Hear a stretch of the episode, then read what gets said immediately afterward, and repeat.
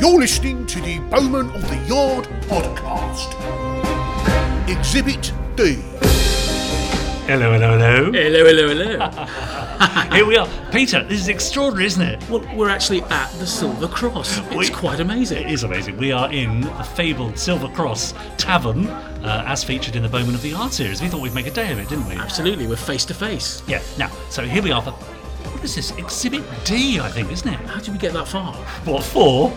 I know. I'm hoping for a few more than four. Well, yes, quite a lot more. And can I say it's very nice to see you face to face for a change? I know. My lovely face, and yours indeed, sir. Anyway, um, are you able to tell us what's coming up in this uh, exhibit, Peter? well, I think I could probably have a go. Uh, what's coming up? We've got news, we've got letters to the yard, and Willow Salix is our author in Cells at Bow Street. Oh, yes. And of course, stay tuned for the fourth part of the Smithfield murder. Oh yes, that's now that's where I'm uh, serialising the first short story uh, from Bowman's casebook. That'll be coming up at the very end of the podcast. But uh, in the meantime, here we are at the Silver Cross. Here's some uh, facts about this pub. The Silver Cross Tavern is a pub on Whitehall in London. It was first opened as a licensed pub in 1674. Uh, but people have been drinking at this location since the 13th century. In fact, that, see that man over there? He's been here since then. He looks it. They haven't turfed him out yet. Uh, and it's been argued to be the only theoretically legal, albeit non operating, brothel in the country. Did you know that? Uh, this is on the grounds that a 17th century royal licence on the building was never revoked. Now, because of its location, right here near the British government buildings and Trafalgar Square, the pub is frequented by members of Her Majesty's Civil Service and tourists, and in the Bowman books at least, certain detectives from Scotland Yard. So mm. keep your eyes peeled. In the Victorian era, the building had a new facade built, and then in the 1990s, the pub was expanded into the large building that it is today, because it is quite a size, isn't it? It is very big, actually. not- Bigger than I thought. Yeah, it's not really the cosy sort of tavern that I had in my mind when I was uh, when I was writing the books. Well, I imagine there would probably be some cosy corners back in the day. Sort of Oh yes, Fireside, yes, exactly. Bowman in his favourite chair. Yes, we'll have to try and find the uh, the hook on the fireplace where he hangs his uh, hangs his coat. Uh, I should also mention we've got a rather special guest with us today. Who's this? Hi, hi Richard, how are you doing? I'm very well, and you are. I'm Duncan Wilson. Duncan Wilson. Hello, hello, hello. Hello, hello, hello. It's Good to have you with us. Now, Duncan's here because, uh, well, Duncan is a great supporter of Bowman of the Yard series. Uh, very often tweets his uh, appreciation of the short stories and novels. Absolutely, absolutely, Richard. I've been a big fan since you announced the uh, series, and uh, I was uh, lucky enough to go and visit Bowman's home the other day. Yes, tell us about that. I saw you posted it on the Facebook page. Well, funny enough, because I was uh, coming to meet you, I thought I'd, I'd go and look at uh, some of the police museums, and I went was on my way to visit the Met Police Museum, which is coming at Earl's Court. Yeah. And I was rereading the uh, Hampstead Garrotting, and Oh, I went, yes. "Hang on a minute, I'm just gone through Hampstead Heath. on my way back, I may take a little detour." Yeah. And so I did, Yeah. and I went all the way from uh, to to Belsize Crescent. And there it was. And there it was. It's a beautiful place. You didn't see a certain dishevelled looking detective hanging about by the There's not many room. dishevelled people in the Hampstead. in Camden, maybe, but uh, not Yeah. in Hampstead. Yeah, fantastic. Well, if you want to see, uh, Duncan very kindly posted a picture on our Facebook page. So if you want to have a look at that, uh, head on over to facebook.com forward slash Bowman of the Yard and you can see it there. You can like the page and you can add your comments and uh, tell us what you think about uh, Bowman's residence. Does it have a blue plaque? Not yet. It should do. What to say that Duncan was there? Yeah, obviously. yeah, exactly. yeah. Anyway, uh, that's enough uh, banter for now, Peter. I think it's time we heard the news. What do you think? Absolutely. Take it away.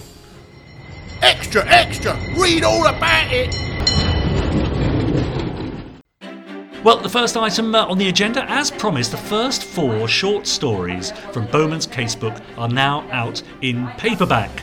I know that that pleased Roger Smith because uh, it meant that he could read them before his birthday, so he was very happy about that. He got in touch with to tell me. So, if you're a fan of the Smithfield murder, um, the workhouse poisoning, help me out, Duncan. Which one is next? The um, Is it, uh, the Hampstead, Hampstead garrotting, Garrotting, the and the Holborn Strangler, uh, then you can pick up those first four short stories as an omnibus uh, in volume one of uh, Bowman's casebook. Also, the novels are now available for free to Kindle Unlimited subscribers. Do you know about that, Peter? I don't know about that. Tell me more about it. Duncan, do you know about Kindle Unlimited? I did because it popped up saying this is free on Kindle Unlimited yesterday. I went, oh, that's. There you go. But that's as much as I know, Richard. Well, Tell me more. if you subscribe to Kindle Unlimited via Amazon, I think it's seven ninety nine a month, but that means that you can read and download uh, any single book that you see is uh, part of the Kindle Unlimited scheme on Amazon for free. It's yours to read. So, if you uh, would like to have a go at The Head in the Ice, The Devil in the Dock, or The Body in the Trees, find them on Amazon. If you're a member of Kindle Unlimited, you can now download them for free. Uh, the next short story, The Chiswick Robbery, is coming this month. Exciting. Yeah, uh, subscribers, keep an eye on your inbox because it will be with you. Can't tell you exactly when because as of now, I haven't written it yet. I've made a good start, but this is what mid March we're at now, aren't we? This podcast will go out on the 1st of April, so give me a couple of weeks, maybe mid April, and it'll be with you. And finally, now, Peter, you spend a lot of time on YouTube, don't you? It has been known. What sort of things do you watch on YouTube, Peter? Um, I, I wouldn't Keep it like clean. to say. Oh, okay.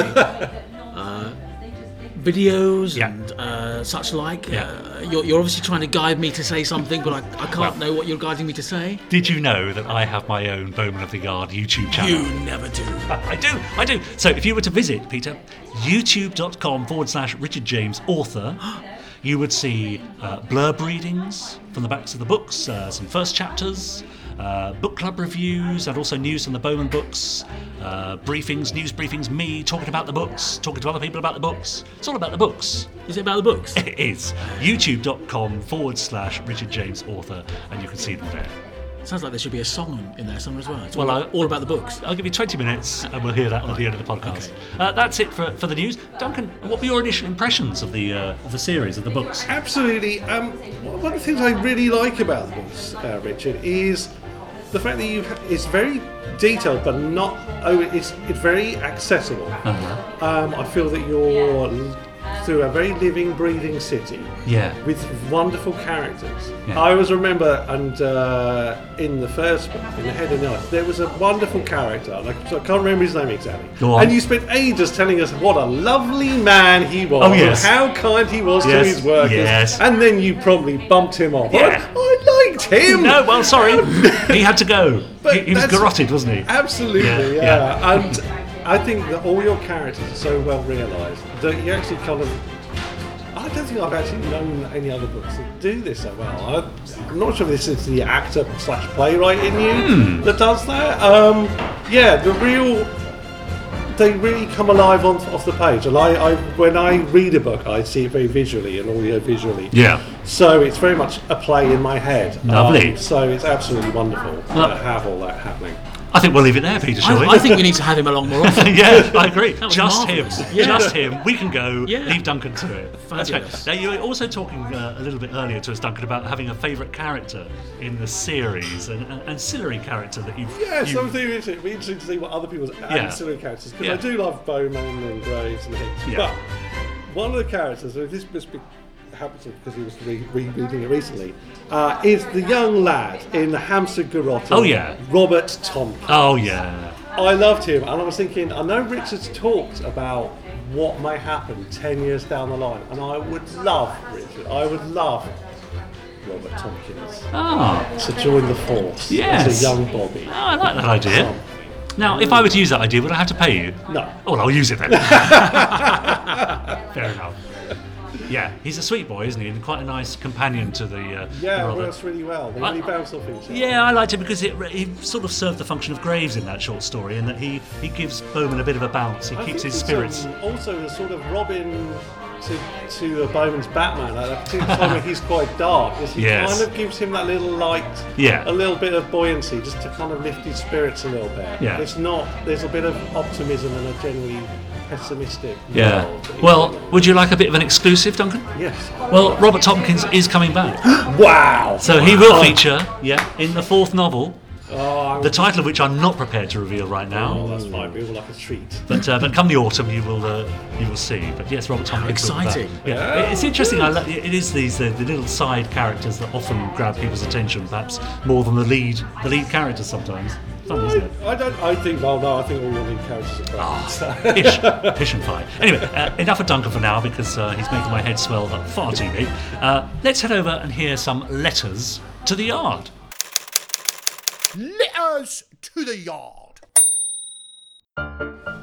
Right, well, we've got a letter here from Alex. He says, Evening all. Sorry. Evening, Alex. Sorry, I had to say it. Uh, Yeah. Great to hear in the latest podcast that the Bowman series has a future and indeed a past beyond the current saga. Also, I'm looking forward to adding the first short stories collection to my other paperbacks. You can't beat a good old book on the shelf, in my opinion. I'm so old school. P.S. Really enjoying the readings at the end of the podcasts. All the best. Here's to Exhibit D and more. Big Al of the backyard.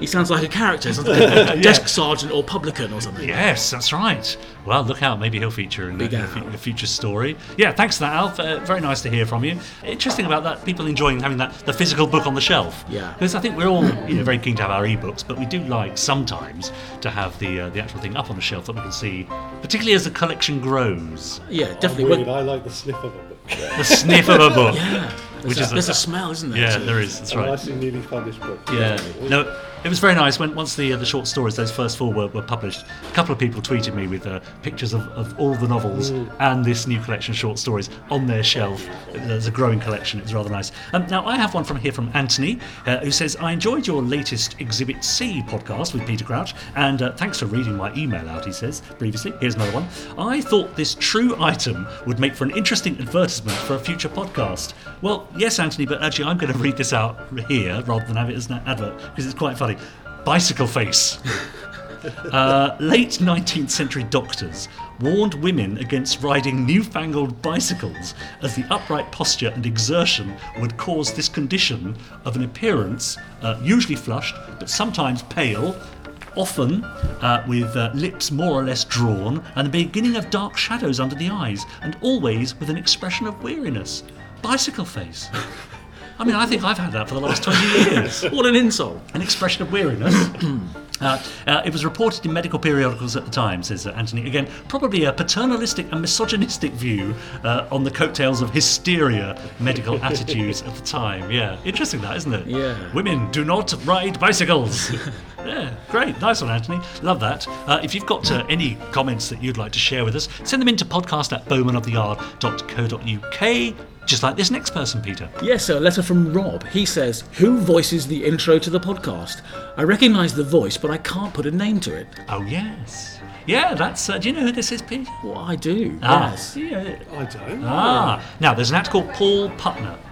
P U T N E R. If you don't know the name, uh, listeners, you will certainly know the face. Google him because uh, you'll recognise him from the likes of Little Britain. Uh, lots of comedy stuff he's done, and I was lucky enough to tour with him over Christmas and the New Year when he very kindly recorded the uh, the little intros and the various inserts. I loved him from Look Around You. Look around you, he was in as Oh, well. That's right. Five pounds. I mean, he really is the definition of uh, been there and done that in uh, Yeah. comedy circles. Yeah. Absolutely. So yes, Paul Putner. Yeah, look him up. Uh, now this is from Paul. Uh, now going back to favourite characters, uh, Paul got in touch uh, following the news that the next short story will be from Hick's casebook, uh, because as you may know. Inspector Bowman is still otherwise engaged. Uh, he said, Fantastic, he's a character I love because he's obnoxious. I don't know why I like him. It's just amusing watching him making an ass of himself. Can't wait for the story, expanding the characters again. And this is echoed from Rob as well, who got in touch and said, Hi both. Uh, for some reason, I have a soft spot for Ins- Inspector Ignatius Hicks. He's a bumbling fool, but somehow seems to get away with it. Finally finished The Body in the Trees, he says, What an ending. Now, we can't talk about the we ending. can't really, talk can about we? the ending, no, for fear of spoilers. Spoilers. We can't do that. So, yeah. Still uh, recovering uh, still recovering. yeah. Well, so's Inspector Bowman. Yes. Uh, yeah. Hicks seems to be a bit of a, a bit of a favourite. Now, I, I, I rather like Hicks a lot. He's great fun to write. But what I try and bear in mind, and I think this might come out in the next short story featuring him quite heavily, is that he's quite a dangerous character in a way. He's not because he's he's not. He, he goes in with his size ten feet without thinking first, and okay, he has his comedic elements, but actually that's a quite a dangerous thing to do. And I think there's rather a snide side to him as well. Yeah, So I may- think I was reading. Sorry, I was reading something that uh, Bobbies were only paid like a shilling, so they're quite a low. Yeah. And obviously, he's from quite a low background. Yeah. So I figured that he's managed to work his way up, but Yeah. not necessarily through intellect. He's No. like the old school. Yes. The old school Through his bluff and bluster. That's and right. uh, Bowman's the kind of upcoming uh, new style of detective. Yeah, yeah. He hasn't got the intellect, but he's quite canny, though, isn't he? Yes, Getting- but I think only when the it suits him. Yeah. If he can Yeah. see something in it for him, I think that's. Well, it's uh, all about him, isn't it? of course it is. I love in the Smithfield Murder where he's he's uh, eating and he doesn't want to go away from his, his breakfast. He's, he wants to finish his meal. It's, that's the most important thing to him. Yes. Well, we also have a letter from Izzy. I just wanted to drop you a line about your marvellous podcast. For only having a few in the bag, it is polished to perfection. I love the adverts and the music especially. I think I better start reading the books. Bravo, sir. nice one, Izzy. Well, well, yes, Izzy, you should start reading the books. In fact, I know that Izzy has started reading the books because, again, she's gone to facebook.com forward slash Bowman of the Yard and she's posted a picture uh, of the front cover of the book, The Head in the Ice. well done. So she's on the way, so hopefully that's another one hooked. Excellent. Uh, but we shall see. Thanks for getting in touch there, uh, Izzy. Uh, this is from Barry, who said, Good day, Richard and Peter. I've really enjoyed the first two short stories. Uh, so that'll be the Smithfield murder and the workhouse poisoning. Again, Duncan, that features another character who I spend great lengths uh, describing every intimate feature of his face uh, and his uh, his character and his clothing, only to kill him off in the first uh, the first three pages. Um, he says, "I really enjoyed the first two short stories, uh, and now that I've subscribed to your YouTube channel, I have a lot more to keep me busy. Enjoy your writing immensely." Oh, thanks, Barry. It's very nice. Yes, do head over to my YouTube channel uh, and uh, leave your comments there as well. And here's a, a note from Stephen. He says, Richard, just finished the second book of the series, and though I enjoyed the 1st I felt that you've stepped up a gear with The Devil in the Dock. Added complexity and a broader scope, made for an even more gripping tale. Uh, I'll be after the third book very soon. All the best, Stephen. Thank you, Stephen. Very good. Duncan, what's your favourite of the three novels? Would you say? Oh. That's a tricky one. Um, I think I'd still. I think the second one. Oh, yeah, hmm. It's yeah. a tough, tricky one because they are kind of very different in their feel. That's which is what's nice. Very fresh. Yes. The- Yes, I think it helped taking Bowman out of London for the third one to keep I that, liked that fresh feel, Yes, uh, rather than retreading old ground. I think. There's a different pace, I think, with Body in the Trees, and, and I like that Yeah. change of pace. Whereas Devil in the Dock is very frenetic, and it's, Yes. it's lots of chases and, and Yes. really exciting. But I, I do love Devil in the Dock. When uh, when I write, I sometimes like to listen to music, and the music I chose specifically for The Devil in the Dock was um, was Murray Gold's music from Doctor Who. Yes, yes, yes. uh, because it's got that real forward sense of momentum and real drive to it, which I found really exciting. I do think it was interesting to make a note of the differences between um, the life within a, a city such as London and what was going on Yeah. in the more rural agricultural parts because Yeah. it's different. Um, I say, and that was changing a lot, certainly through the uh, 19th century due to industrialisation. Yeah, yeah. Um, so all- again. Uh, I, I, say I'd start taking bits from your book and then start going, oh yeah, that's, yeah, yeah. I think it's interesting that the you know London at that time really was this. I think had the sense of being at the centre of, of an empire, of a vast empire that covered you know what was it a third of the globe. I Yeah, think. and was also quite multicultural. whereas Yes. out there Yeah. very much. Whereas you uh, get out into the sticks, they must have felt so far removed from Yeah. all of that Yeah. uh, industry and bustle and commerce. You know, only just sort of thirty or forty miles out of London, as as Larton is in the Body in the Trees. Uh, so that was a nice, uh, nice Yeah. difference to play with, I think. Uh, well, fantastic. If you have any uh, questions or comments, do send them in via email to Peter. Do you know it by now? Off the top of my head, no, I don't. It's podcast at bowmanoftheyard.co.uk. or they can head on over to our Facebook page. Do you know that yet, Peter? No. Oh, it's facebook.com forward slash Bowman of the Yard. Okay. What would I do without you? I tell you what you'd do without me. You'd hear from our sponsors.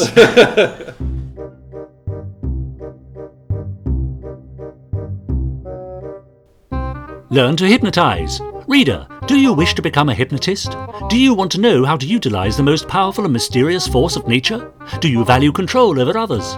The greatest hypnotist of the century has just released in book form a large and exhaustive treatise in hypnotism, and he will send it while the edition lasts absolutely free to all who apply. Apply at once. Women Made Beautiful by Diano. Develops the bust, fills all hollow places, adds beauty, curve, and grace to the shoulders and neck, charm and attraction to the plainest woman. Beautiful women everywhere owe their superb figure and matchless loveliness to Diano. Safe, secure, pleasant. Medical and private testimonials and full particulars sealed for stamp. Sleepless baby? Use Laudanum, Sears Roebuck's Sleep Remedy. Also aids in pain relief, yellow fever, cardiac disease, colds, dysentery, excessive secretions. Praised by mothers, recommended by physicians. At bedtime, take a pleasant drink. The next morning, feel bright and new. Acts gently on the stomach, liver, and kidneys and moves the bowels each day. Laudanum, always useful both for children and adults. There we are, some uh, adverts for your titillation. Absolutely. I have to say, uh, none of them are quite as good as Bicycle Face. Oh, Anthony really hit, hit the spot there with bicycle face. Now, uh, Duncan, you brought several things with you this afternoon to the Silver Cross. Yes, I've got lots of things, books did? that I bought uh, because I've been inspired by Bowman of the Yard. Yes. I have a map. Oh, yeah? Oh, I write ideal for uh, the uh, Camden kidnappings. Oh. The map of Camden and Kentish Town of 1894. Perfect, Love yeah, that. excellent. Uh, a copy of Bradshaw's illustrated book to London and its environs Oh, from wonderful. 1862. Crikey. Yeah, I have to say, just at this point, I was saying to, to Peter earlier, Duncan, that uh, you are something of a barometer for me. Every time I write a new book or a short story and it's released, I always wait on Twitter for uh, Duncan's approval. and if I get a thumbs up, I know I'm doing all right, because he is something of an expert in these matters. Well, I'm not saying an expert. I think, I, mean, I've always had an interest in history. Um, I grew up in Colchester. There's lots of history there. Yeah. And where does the Bowman series fit into that then? How? Uh, I think it just sparked it because I think it uh, because you've uh, kept all the maps and that. It's interesting to see how the city has changed and moved. I mean, certainly the 19th century is a huge period of change, and so I just like to kind of find out and see what the locations were like at that particular time, and uh, it makes it a lovely, even more than you have done it. It makes it even more a living, breathing city to me. because you're one of those, aren't you, Duncan, that likes to follow the map as you read the story? Um, Checking up on me. I kind of no. I read the story first, then I go back, and then I check them out. No, no, I don't check up on you. I go, oh, that's interesting. I'd say particularly with the Camden kidnapping. that Yes, very- it's your manner, isn't it? Yeah, yeah, that's right. Very good. That's lovely. Um, I think it's time then we, we head into the uh, the cells at Bow Street to see who's incarcerated this month. You're nicked.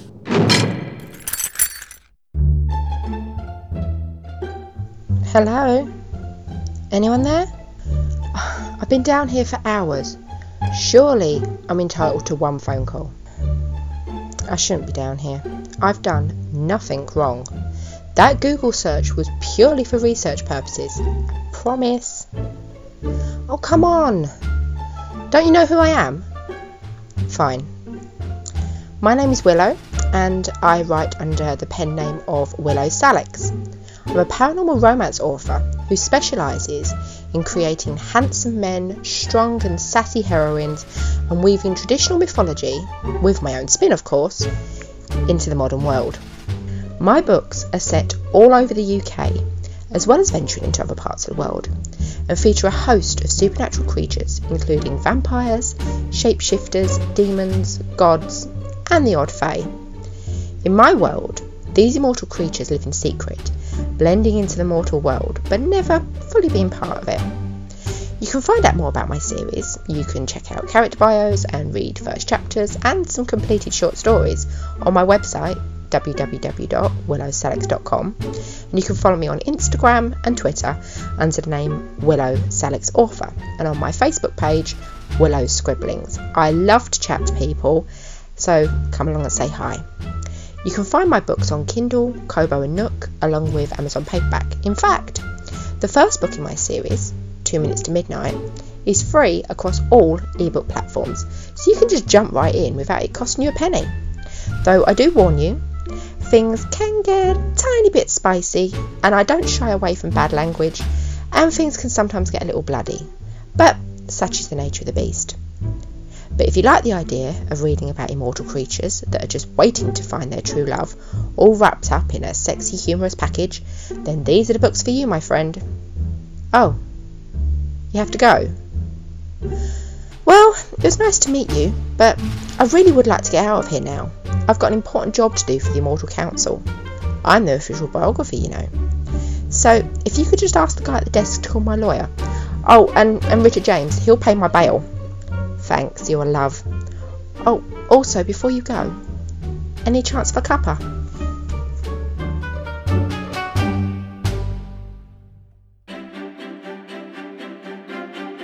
So that's Willow Salix languishing in the cells at Bow Street this month. Now, she primarily writes, as she said, paranormal romance. Uh, her background as a pagan with over 20 years' experience gives her the insight and knowledge to write real aspects of witchcraft and spells into her stories. And as well as this, she's an extensive knowledge of magical creatures and mythology. Her favourite books as a child, and still one of her favourite authors, were written by Dennis Wheatley. And after being introduced to his work by her grandfather, there began a love of all things supernatural, good versus evil, and good old romance. Sounds alright, doesn't it? Yeah. Yeah, so do search for her on Amazon or at willowsalix.com. Favourite authors, Duncan?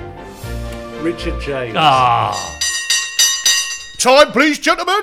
Let's have all your glasses. Uh, well, so we've been forcibly ejected uh, from the Silver Cross. Oh, time to drink up. Come on, quick, uh, drink up all your glasses. Let's be off. Right, uh, Peter, thank you so much again. My pleasure as for always. joining me for Exhibit D. What are you doing this time next month? Or probably Exhibit E. Uh, let's do that. Uh, Duncan, thank you so much for joining us. Thank you very much for inviting me, Richard. Good luck on your long walk home. Thank you very much. and thank you, you at home. We'll see you next month. See you next month. Bye. Bye.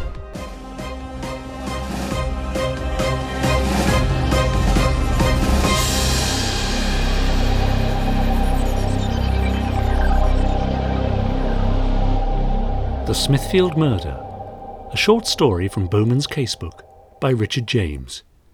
Part 4.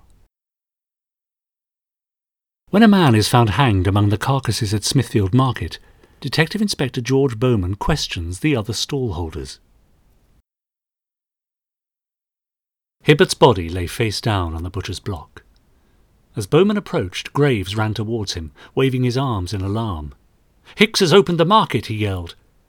Bowman quickened his step to join his companion. Boothby's charmed him, now Hicks has acquiesced. There's a hundred people at the gates, all champing at the bit to get in.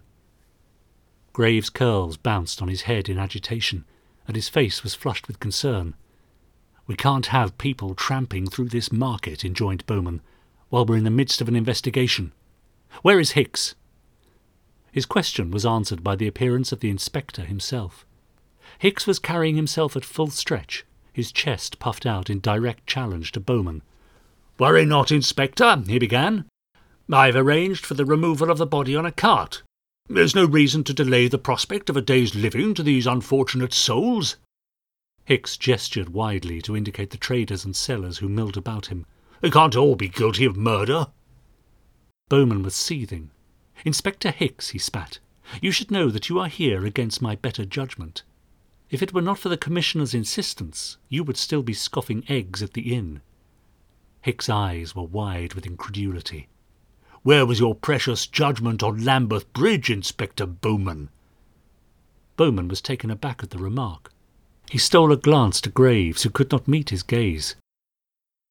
So, he had been talking. What do you know of Lambeth Bridge? Bowman felt his face flush against the cold morning air. He was fighting hard not to swallow. Hicks looked directly at his fellow inspector. I know what I know, he said unflinchingly. Bowman blinked. The events on Lambeth Bridge seemed a lifetime away. It came as some surprise that they had only happened four weeks since. Now, continued Hicks gruffly, I will have that body moved, and I will open this market. He reached beneath the folds of his great coat and almost improbably retrieved a ledger. In the meantime, he teased, I will leave this with you. It is from Boothby's office and contains a list of every man to be employed here. I've had my fill of intrigue for the day. He thrust the book into Bowman's hands and retreated through the throng. With a pipe between his teeth and a spring in his step, Hicks had every intention of spending the rest of the day at the Silver Cross. It took four men to lift Hibbert's body and lower it onto the cart. With the block now clear of its grisly burden, Bowman placed the book upon it. Where do we start, Graves? There must be over two hundred names here, and who's to say the killer is amongst them? Graves threw him a cheery look. It's a start, though, isn't it, sir? Bowman studied his companion. He had thought Graves dependable. A friend, perhaps. Bowman supposed it only natural that he should have been talking. The inspector had almost frustrated the investigation into the head in the ice, but for a moment of clarity, the end might very well have been very different. He had not been himself, he knew that now, and wondered whether he ever would be himself again. Yes, Graves, it's a start. Have a word with Boothby, would you? Get those gates closed again so we can proceed. Ask him of his whereabouts last night. Then direct your attention to the stall holders along this row. Sergeant Graves nodded his assent, turning away to Boothby's office while Bowman closed the pages to the ledger. It made sense, he thought, to interview those traders directly adjacent to number 34 to begin with. Hibbert's immediate neighbours struck the inspector as an unlikely pairing. The older of the two, a man who introduced himself as O'Sheehy, was a middle-aged man of Irish stock. A shock of ginger-red hair was barely contained beneath a bowler hat. His wide girth strained against his blood-stained apron. A pipe clamped between his teeth, O'Sheehy regarded Bowman with suspicion. I had nothing to do with the man if I could help it. He was a drunk, O'Sheehy sniffed. He went about his business, and I went about mine. He was joined by a much younger, wiry man with a pock-marked face. He stood with his hands in his pockets as he looked Bowman up and down. I wouldn't give him the time of day if his life depended on it, he drawled. And where were you last night, when Hibbert was killed? Bowman licked the stub of his pencil, ready to record such information as the two traders would deign to give him. With Boothby? At the Bishop's Finger across the way. O'Sheehy pointed beyond the market entrance to the street beyond. We need a pint or two to get us fettled before we put ourselves to bed. Bowman made a note and looked to O'Sheehy's companion. The younger man looked the inspector straight in the eye. We often head there after a day at the market. Were you in company? Bowman asked. Aye, confirmed the older man, filling his pipe with fresh tobacco from a pouch, with a good many of those you see around us. Until the bell was rung and we were sent to our homes, if Gladstone hadn't had his way, we'd still be there now. The two men shared the joke, O'Sheehy jabbing his companion in the ribs with an elbow. Bowman sighed. William Gladstone had believed alcohol to be the curse of the working man. To curb his excesses, he had enacted a bill while Prime Minister to close public houses in the towns and cities at midnight. Then you had but two hours' sleep. Bowman's raised eyebrow was enough to betray his scepticism. Does no harm once a week, O'Sheehy proclaimed airily. We don't keep Scotland Yard hours here, Inspector. His eyes narrowed. We work hard, and we play hard. As a preliminary interview, it had yielded nothing. Bowman nodded in understanding, tipping his hat in thanks as he snapped his notebook shut. With an impending sense of futility, he moved to the next stall. He was confronted by a frail-looking man with mean eyes and a shifty countenance. He introduced himself as Griffiths and retold the same story almost word for word. I closed the stall as the bell struck four, Inspector. His voice had a nasal quality to it, which, under other circumstances, could have been described as comical. Not a minute later. I know there are some here who will stay to mop up the dregs of custom, but as I always say, a day's work is a day's work. Bowman couldn't help but agree, pencil poised for anything of import. I passed Hibbert on my way out. I said nothing to him. Griffiths' voice rose, as if in anticipation of a dramatic climax. And he said nothing to me. He folded his arms, in the clear hope of saying nothing more. And then? asked Bowman. Quite predictably, the man lifted a bony digit to point beyond the market's entrance. I had an evening at the Bishop's Finger with Boothby. Me and a few others here go way back with him. Ask around, Inspector. You'll find I was in good company. We sometimes need a pint or two to get us fettled after a busy day. He threw Bowman a defiant look. It was plain he considered the interview to be at an end. Bowman suspected that every trader in the market would tell the same tale. He was happy to be disabused of the notion at the next stall along. The young man at the counter was busy at his trade. A sharp knife was brought to bear on a cut of beef. Bowman took the time to stand and watch the youth at his work. With expert skill, he cut around the bones, removing them without a trace of meat attached. The resulting joint was rolled and skewered with a layer of fat held in place with string. Fine work, Bowman offered in admiration. The young man lifted his gaze to meet the inspector. He was the first of the traders to offer his hand in greeting. Bowman felt he should reciprocate. Stanley Kelly, the man announced, pointing with his free hand to an ornate sign above his stall. There his name was emblazoned, along with the legend, A Butcher to Trust. Reaching for his notebook, Bowman paused with his hand in his pocket. Perhaps it might be better to just converse with the man. Been here long? he inquired. Since Christmas, Kelly replied, carrying the joint of beef to a shelf. It was busy enough, but a butcher's trade is not a way to get rich. He lay a leg of lamb upon the block and set about it with a cleaver. I'm hoping you'll get this market open soon so I can make enough to keep a family. You have children? The man was clearly older than he looked. Three of the blighters. Despite the tone in his voice, Kelly's eyes lit up as he spoke of them. The oldest, Molly, she's five now. Uh, then I have twins of two years old. They'd eat all the contents of my stall if I let let 'em. He winked at the inspector, a charming smile bringing colour to his cheeks. And I probably would. You take pride in your work, I see. Kelly was wiping his hands on his apron. Couldn't face me missus if I didn't. She's with the bairns all day, bless her. I couldn't go home to her at nights if I'd spent the day skiving. Bowman couldn't help but smile. Every now and then, but rarely, he would meet a man or woman in the course of his duties who restored a faith in humanity. Heaven knows he needed it. Stanley Kelly was just such a man, and all the more welcome in this investigation for it. The Empire would be a better place with more like you at its vanguard, Kelly. Kelly's eyes lit up at the remark. I'd agree with that, Inspector. There are too many men content to sit back and play the country for a fool. He leaned in, conspiratorially, lowering his voice almost to a whisper. There are many here to whom I would ascribe such behaviour. Men who are not afraid to break the law for profit. He moved back to his block again, sharpening his blade on a stone. Not me, Inspector. Sweat and hard work will see us through. He was back at his work again, deftly slicing meat from the bone before him, and put meat on my table too. Could you tell me where you were last night? I was where you'll find me every night, in the warmth of my own bed with my family about me. Bowman nodded in thanks and looked about him. Perhaps Graves was having better luck. Whistling through his teeth in exasperation, Bowman returned to Hibbert's stall to look through the ledger. There were over a hundred stalls numbered in its greasy pages. His heart sank at the thought of addressing every man inside them. If Hicks had still been here, he could have been sent back to the yard for manpower. He made a mental note to reprimand the man upon his return. Looking up, he saw Sergeant Graves approaching. He was shaking his head in despair. This is like a labour of Hercules.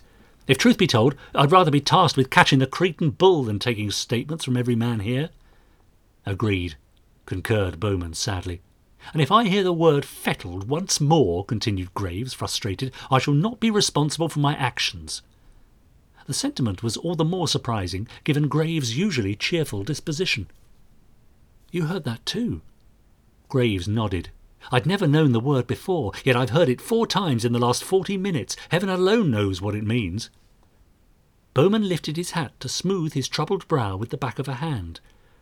They've been schooled by someone. Why? Graves looked around him, suddenly seeing the market and its traders in a new light. There's a young man in stall number 31. Bowman traced his finger along the names in the ledger. Stanley Kelly. He tapped the name in the book. He seemed to suggest there are those amongst the traders who are not as honest as they could be. Perhaps Solomon Hibbert was one of the worst. Turning from Hibbert's stall, Bowman's attention was drawn to the steps by the market entrance. He was presented with a doleful sight. There sat Archie Walton, the young butcher's boy who had found his master on the hook that morning. He's got nothing, sir. Graves cast a saddened look in the boy's direction, and no other traders will touch him. Where will he go? Bowman's moustache was twitching. It seemed to him that Archie was an incidental casualty of the night's events. The inspector felt sorry for him. The street? Suggested Graves, matter of factly. Bowman thought for a moment. Sergeant Graves, I'm going to the Bishop's Finger to speak with whomsoever I can concerning these men's stories. I'm of a mind to take him with me for a plate of eels. How would that please him, do you think? A wide smile spread all over Graves' face as he considered the proposition. I should imagine it would please him greatly. He beamed.